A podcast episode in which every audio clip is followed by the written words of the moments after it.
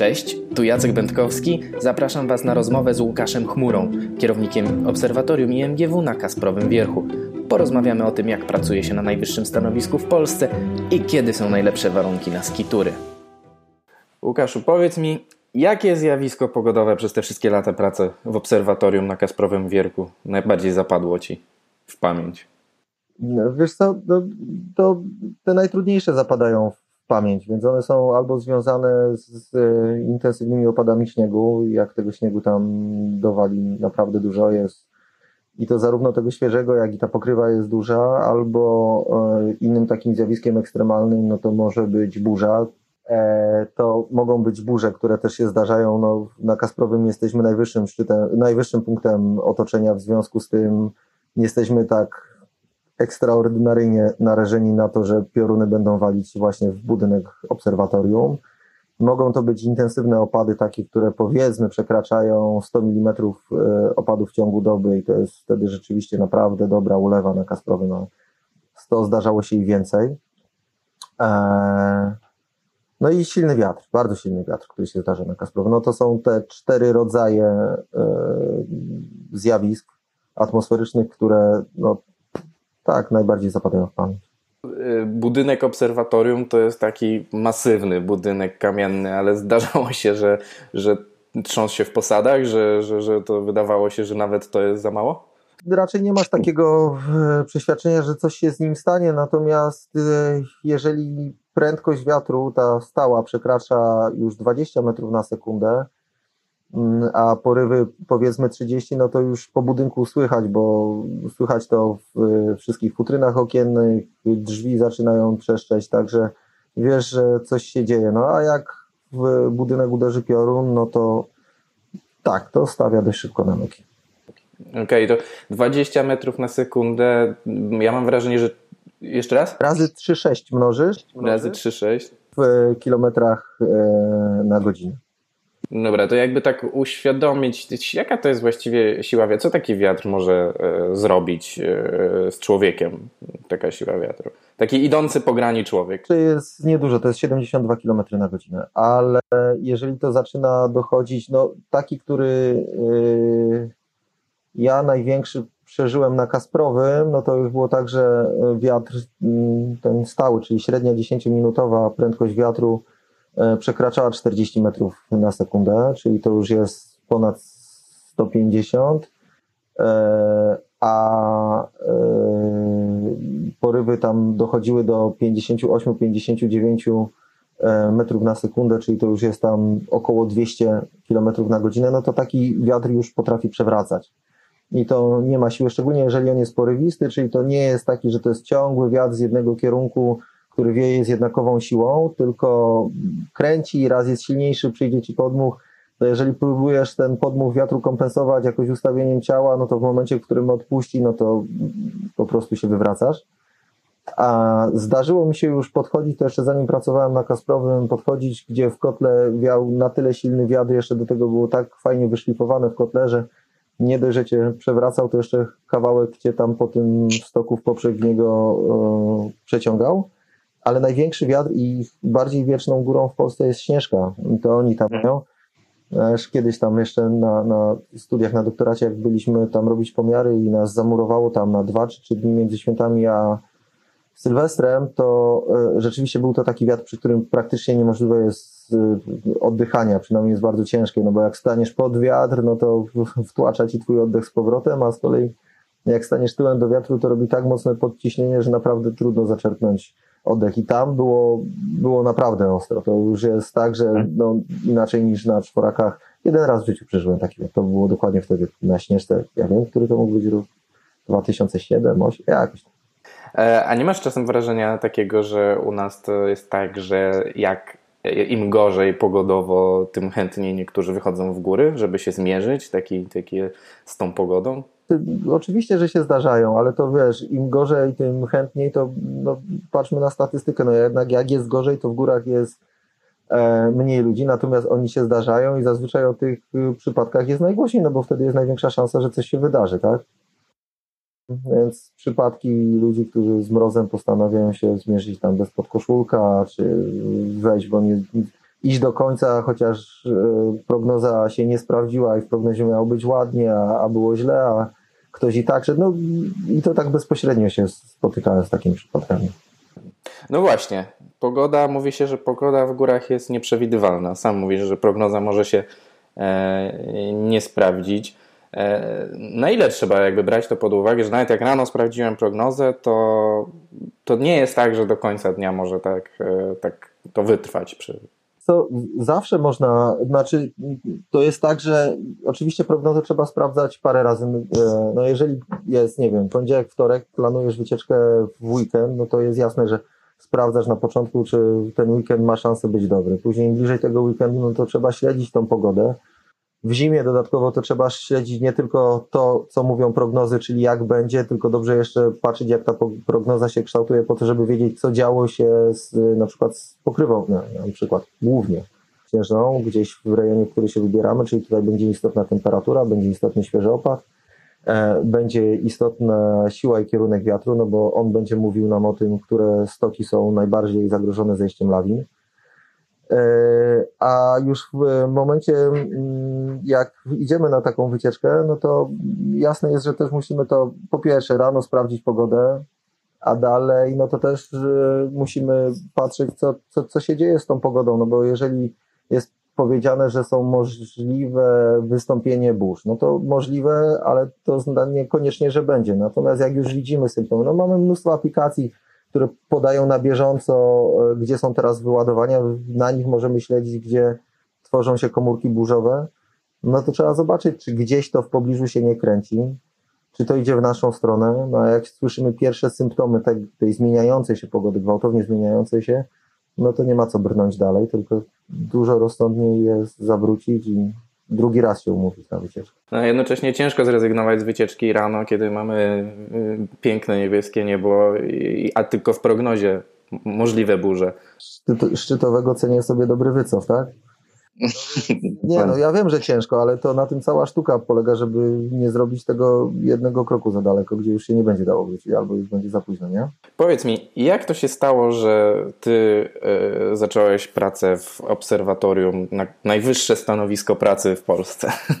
Wiesz co, ja jestem fizykiem atmosfery, studiowałem na Wydziale Fizyki Akademii Górniczo-Hutniczej w Krakowie no, później zacząłem studia doktoranckie w zespole fizyki środowiska. Takim głównym obszarem, którym się zajmowałem, to było właśnie laboratorium pomiaru gazów cieplarnianych, które też mieści się w budynku obserwatorium na Kasprowym. To jest w ramach współpracy między IMGW a AGH. E, no i tam głównie jeździłem robić pomiary, zbierać materiał. No a później po prostu e, no, otworzyło się taka możliwość podjęcia tam pracy, no i po prostu z niej skorzystałem. Ja zacząłem jeździć do obserwatorium na długo wcześniej, zanim zacząłem pracować jako obserwator na Kasprowym.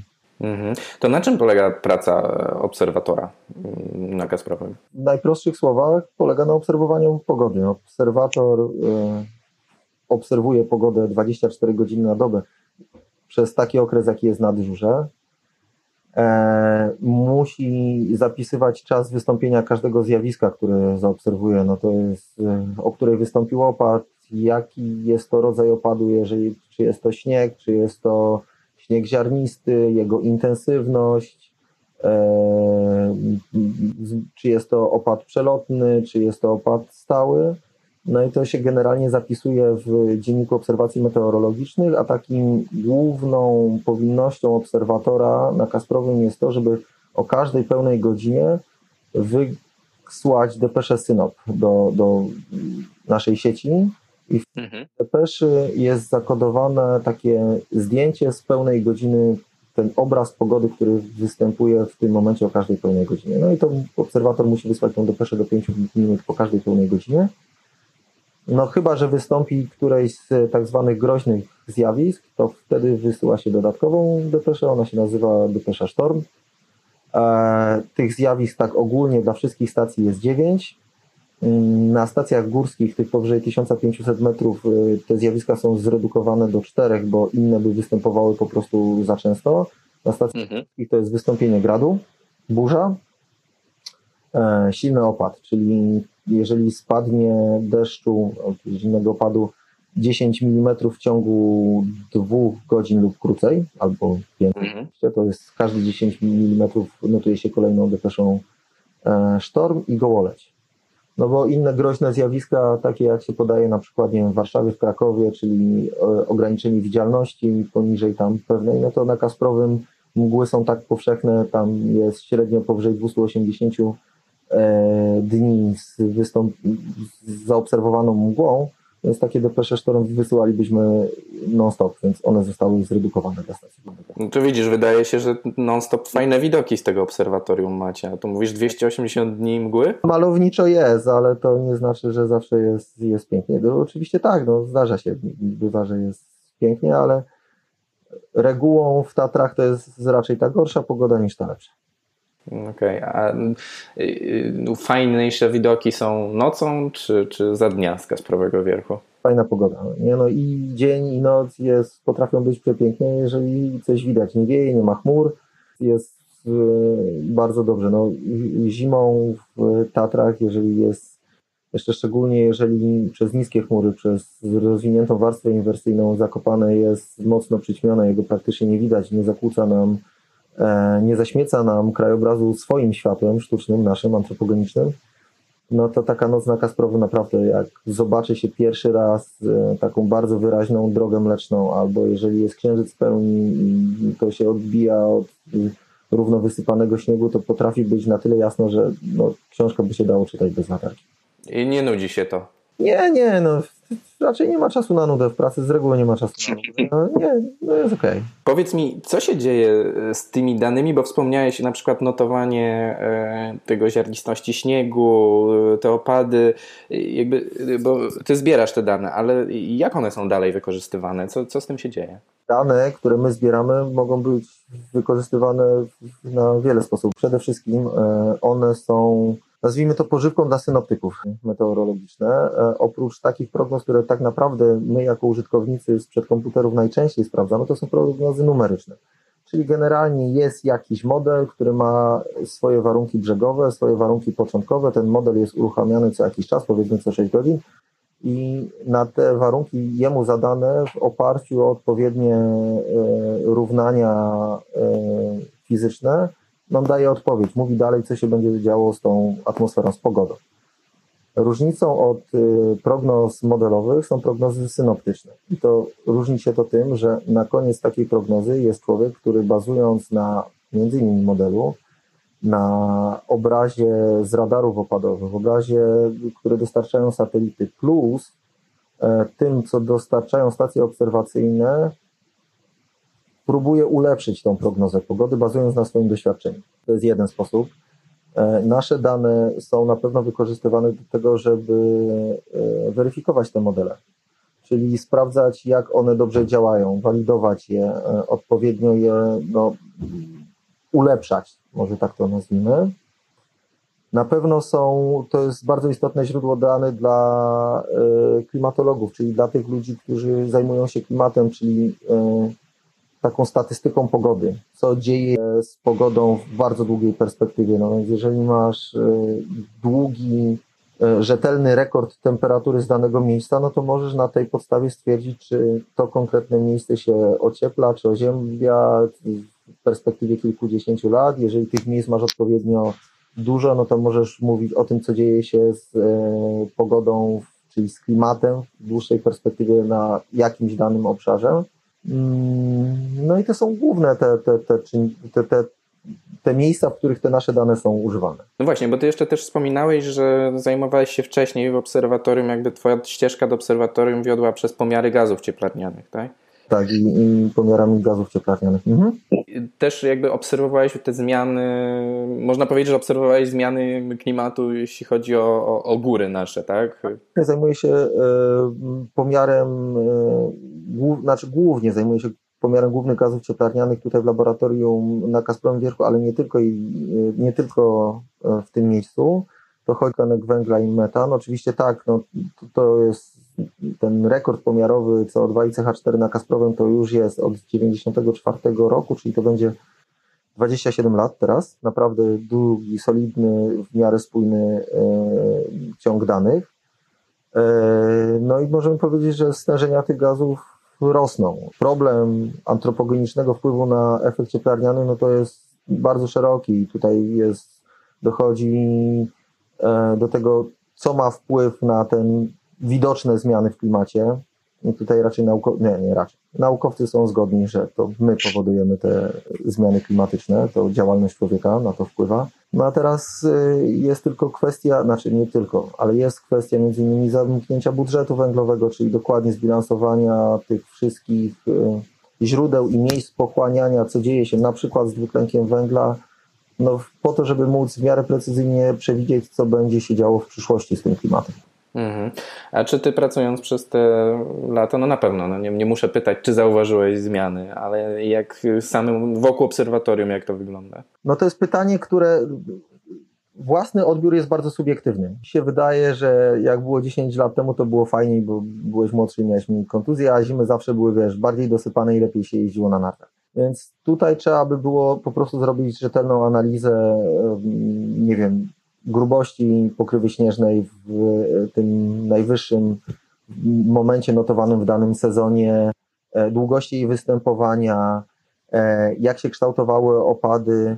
Więc wiesz co, nie chciałbym tutaj mówić, nie opierając się po prostu na, na analizie, której nie przeprowadziłem. No, możemy powiedzieć, że tam najwyższa zanotowana wartość pokrywy śnieżnej na Kasprowym 355 cm to było w 1997 roku. Rzeczywiście, ale to jest mój subiektywny odbiór. Coraz mniej jest tych zim, gdzie przekraczamy te mm, 2 metry śniegu na Kasprowym, ale chyba nie to jest najistotniejsze. Najistotniejsze jest to, że trochę zmieniła się charakterystyka e, tego opadu, więc to nie jest tak, że ta pokrywa, tudzież opady takie normalnie deszczu, nie tylko na Kasprowym, ale w Polsce, e, układają się w miarę równomiernie, czyli że jeżeli zaczyna padać, to powiedzmy mamy taki okres tygodniowej pogody, gdzie pada może niezbyt intensywnie, ale ciągle, gdzie w przypadku deszczu ta woda ma szansę wsiąknąć w glebę, zasilić wody gruntowe i tak dalej, i tak. Teraz ta sama ilość opadu potrafi spaść w ciągu jednej dobrej zlewy. W przypadku deszczu większość załatwia spływ powierzchniowy. Woda nie wsiąka w glebę, nie zasila wód gruntowych, powoduje, że mamy do czynienia suszą hydrologiczną. Ale tak jak powtarzam, zastrzegam się, że jest to moje wrażenie, że częściej mamy do czynienia z tym, że mamy jeden intensywny opad, gdzie powiedzmy przez trzy dni spada metr śniegu, a później mamy okres na przykład bardzo wietrzny, bez większych opadów, gdzie ta pokrywa jest tylko przenoszona, jest coś, kształtowany jest jakoś ten, ten śnieg, natomiast nie jest doklejany ten nowy, albo okresy takiej wyżowej pogody. Znaczy, moja subiektywna ocena też gdzieś się z tym zgadza, jako e, narciarz e, też to obserwuję. Mam wrażenie, jeszcze dodałbym do tego, że u nas praktycznie e, zasadą jest, że po okresie opadów jeszcze przychodzi halny i wytapia wszystko. To. Wiesz co, i tutaj już mniej tego subiektywizmu jest, patrząc na zimy, które dzieją się niżej, w miastach, w Krakowie, Warszawie. No, Krakowie w tym roku rzeczywiście jest, luty jest taki no, lutowy, jest zimno, jest trochę śniegu, no ale to też te okresy, kiedy praktycznie wszyscy byliśmy zasypani po kokardy śniegiem, no to minęły. No, ja jeszcze pamiętam czasy, jak gdzieś tam w podstawówce przez dwa tygodnie szkoły były zamknięte, bo tak było dowalone śniegiem, że nic się z nim nie dało zrobić, było zimno, rury pękały, no więc dzieci siedziały w domach. No tak, mamy w tym roku anomalię, śnieg leży dłużej niż jeden dzień e, w mieście. W górach z punktu widzenia narciarza styczeń całkiem e, przyjemny, ale teraz e, mamy z kolei wyjątkowo niskie temperatury, bo, bo jest bardzo zimno. E, właśnie, dziś chyba minus 24, jeśli chodzi o pomiar. To teraz powiedzmy trochę, co właściwie no. znaczy, że odczuwalna temperatura może tam być minus 30, mówi się. Skąd to no. się bierze? Wiesz co, e, tak, na Kasprowym jest godzina 10.34, czyli o 10.00 było minus 24 stopnie. E, no to jeżeli do tego dochodzi wiatr, który jest bardzo istotnym czynnikiem chłodzącym, plus nie wiem jak jest teraz na Kasprowym, nie wiem czy jest mgła czy nie, jeżeli masz dużą wilgoć, czyli coś co, kolejny element, który bardzo mocno wychładza organizm, no to spokojnie ta temperatura odczuwalna przekracza minus 30 bez żadnego problemu. Wczoraj gdzieś byłem z kolegą na turze mm, w Beskidzie Sądeckim, tak się przejść, tam jest ta zima e, znowu paradoksalnie jest dużo ładniejsza niż Tatry są wywiane. Ten śnieg jest go naprawdę całkiem sporo. No i przy temperaturze, jak szliśmy wczoraj minus 15, ale dobrze wiejącym, tam gdzie są odkryte te części niezaleśnione, to naprawdę przekraczało minus 20, dochodziło do minus 25 lekką ręką, to czuć po organizmie, nos się robi momentalnie biały, więc trzeba iść dobrze zasłoniętym. Tak, zgadza się. No to właściwie przed taką temperaturą ciężko już się y, schować, to, to, to czy y, wygrzać.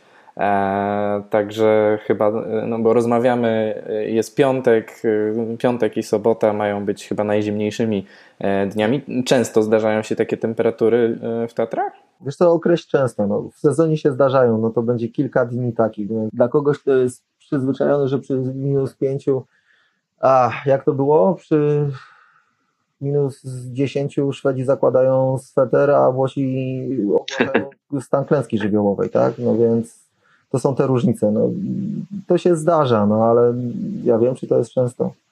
No i przy takiej temperaturze ty musisz wyjść na zewnątrz, żeby pomiary zrobić? Pomiary, pomiary instrumentalne robią się same, czyli temperatura, prędkość i kierunek wiatru, ciśnienie, wilgotność, no to mierzą automatyczne czynniki, które są później podłączone do komputerów, to jest ok, ale e, te inne obserwacje, które są szczególnie trudne do wykonania na stacjach górskich, czyli określenie widzialność, jak daleko sięga wzrok, czyli to mówi o mm, przejrzystości atmosfery, no to w Tatrach musi na stacji górskiej musi wykonać e, człowiek, dlatego że zawsze podaje się tą najmniejszą w meteorologii obserwacyjnej. To jest tak, że z jednej strony nie widzisz przełęczy suchej Kasprowej, ale z drugiej strony widzisz Babią Górę, czyli masz rozbieżność od tam 300 metrów do 50 kilometrów. Musisz zobaczyć, jaka jest e, wysokość podstawy chmur. Musisz zobaczyć, jakie jest zachmurzenie całkowite i zachmurzenie w poszczególnych piętrach, niskim, średnim i wysokim. Te chmury musisz nazwać, E, e, nadać im odpowiedni, więc tak, co godzinę musimy wyjść i zobaczyć, co dzieje się w tej pogodzie. U nas naszym ogródkiem meteorologicznym jest dach obserwatorium. E, no chyba, że jest to sytuacja, która stanowi bezpośrednie zagrożenie dla zdrowia i życia obserwatora, czyli na przykład burza, która jest teraz nad Kasprowym, no albo bardzo silny wiatr, który może spowodować, że cię z tego dachu zdmuchnie. Właśnie, wspominałeś jeszcze o, o skiturach, bo praca pracą, ale y, pracując w obserwatorium jesteś pierwszy do zjazdu. Znaczy obserwator tak, no jest, jest pierwszy, albo prawie pierwszy, bo trzeba sobie jeszcze dyżur przekazać. No tak, e, a zdarza Ci się do pracy iść na skiturach? Zdarza się i to jest tak, że y, jeśli jest, nic się nie dzieje, to obserwatorzy wyjeżdżają kolejką y, na Kasprowę. Mhm. Natomiast jeżeli się wydarzy albo awaria kolejki, albo jeżeli jest taka pogoda, która unieruchomi kolejka, jest to za, najczęściej jest to e, bardzo silny wiatr, szczególnie tam kierunki zachodnie i prędkość wiatru powyżej 20 metrów na sekundę, no to my mamy obowiązek próby podejścia do pracy na nogach. W lecie będzie po prostu na nogach, a zimą będzie na turach. No i tak, no to wtedy idziemy na nartach, idziemy do góry, no chyba, że warunki są na tyle złe, że znowu zagrażają bezpośrednio życiu i a w związku z tym dzwonimy na górę, mówię, no sorry, nie dam rady dojść, jest za ostro i, i, i wracam. I tyle. No i obserwator, który jest na Kasprowym, siedzi dalej na Kasprowym.